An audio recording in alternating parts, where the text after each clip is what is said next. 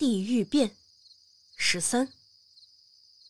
猴子见我慢腾腾的动作，有些着急难耐，在我的脚边转了两三圈后，就像喉咙被掐住一般，一声哀嚎，突然一脚跳到我的肩膀上。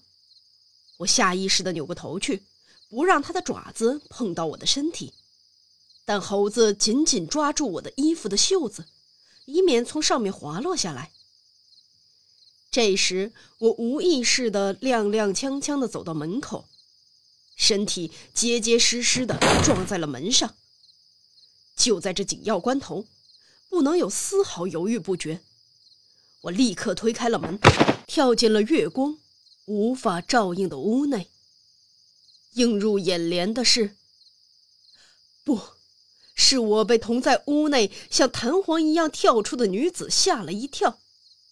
女子的头差点撞在我的身上，她猛地窜到门外，不知何时跪倒在地，喘息着，惊恐地抬头望向我，身体瑟瑟发抖。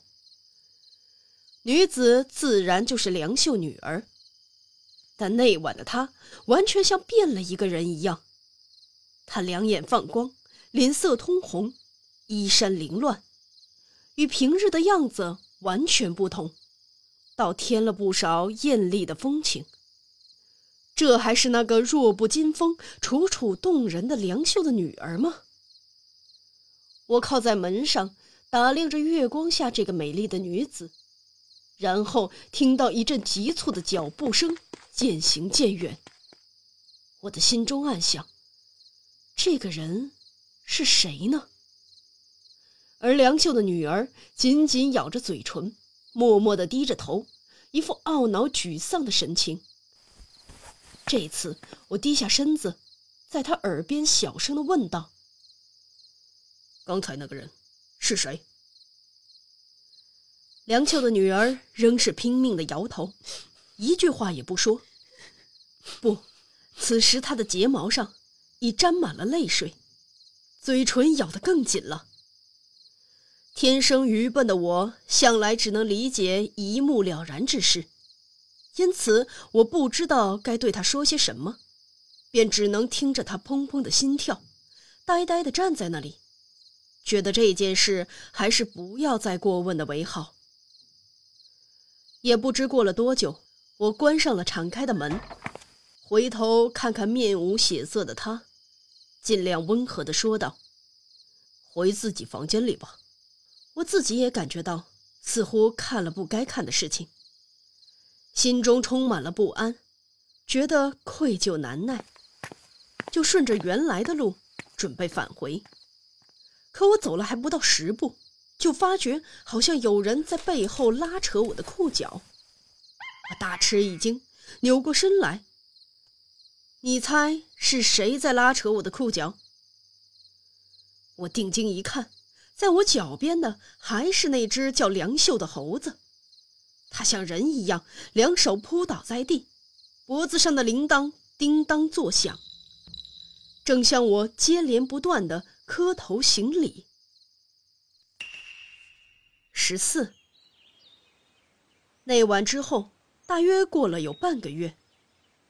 一日，梁秀突然来到府中，请求参见大人。他虽然地位卑微，但一向受到特殊礼遇。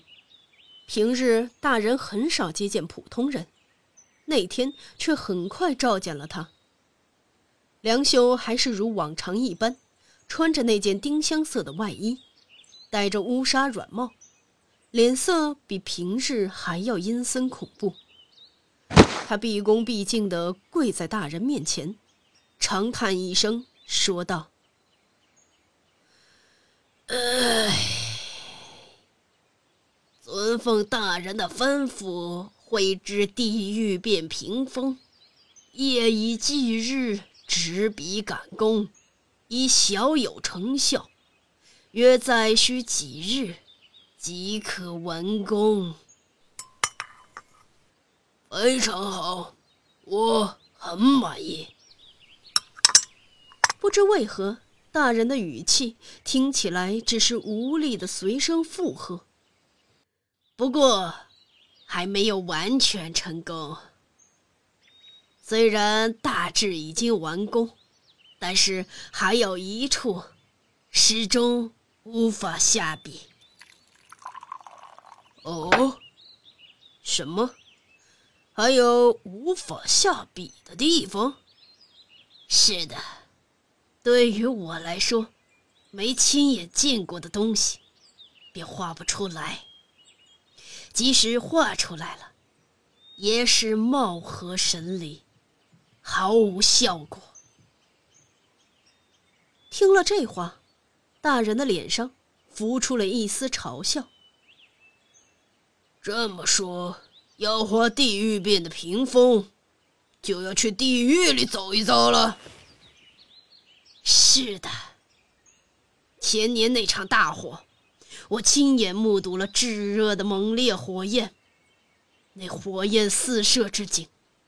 后来，我画了不动金刚的火焰。正因为看见过那场大火，大人知道这幅画的。但那些罪犯和狱卒，你也亲眼见过吗？我见过被铁链捆绑之人。也画过被怪鸟折磨的人，可以说我知道罪人被斥责审问时的痛苦。还有那些狱卒，梁秀露出狰狞的苦笑。说到那些狱卒，我经常在梦中遇到，有牛头，有马面。还有三头六臂的鬼，他们不出声的拍着手，不出声的张着大口，几乎是夜夜在折磨我。我画不出来的，不是这个。于是，就连大人也不禁的惊讶起来。他有些烦躁不安的。斜着眼睛盯着梁秀，拧着眉头，大声呵斥道：“那么，究竟有什么是你想画却画不出来的？”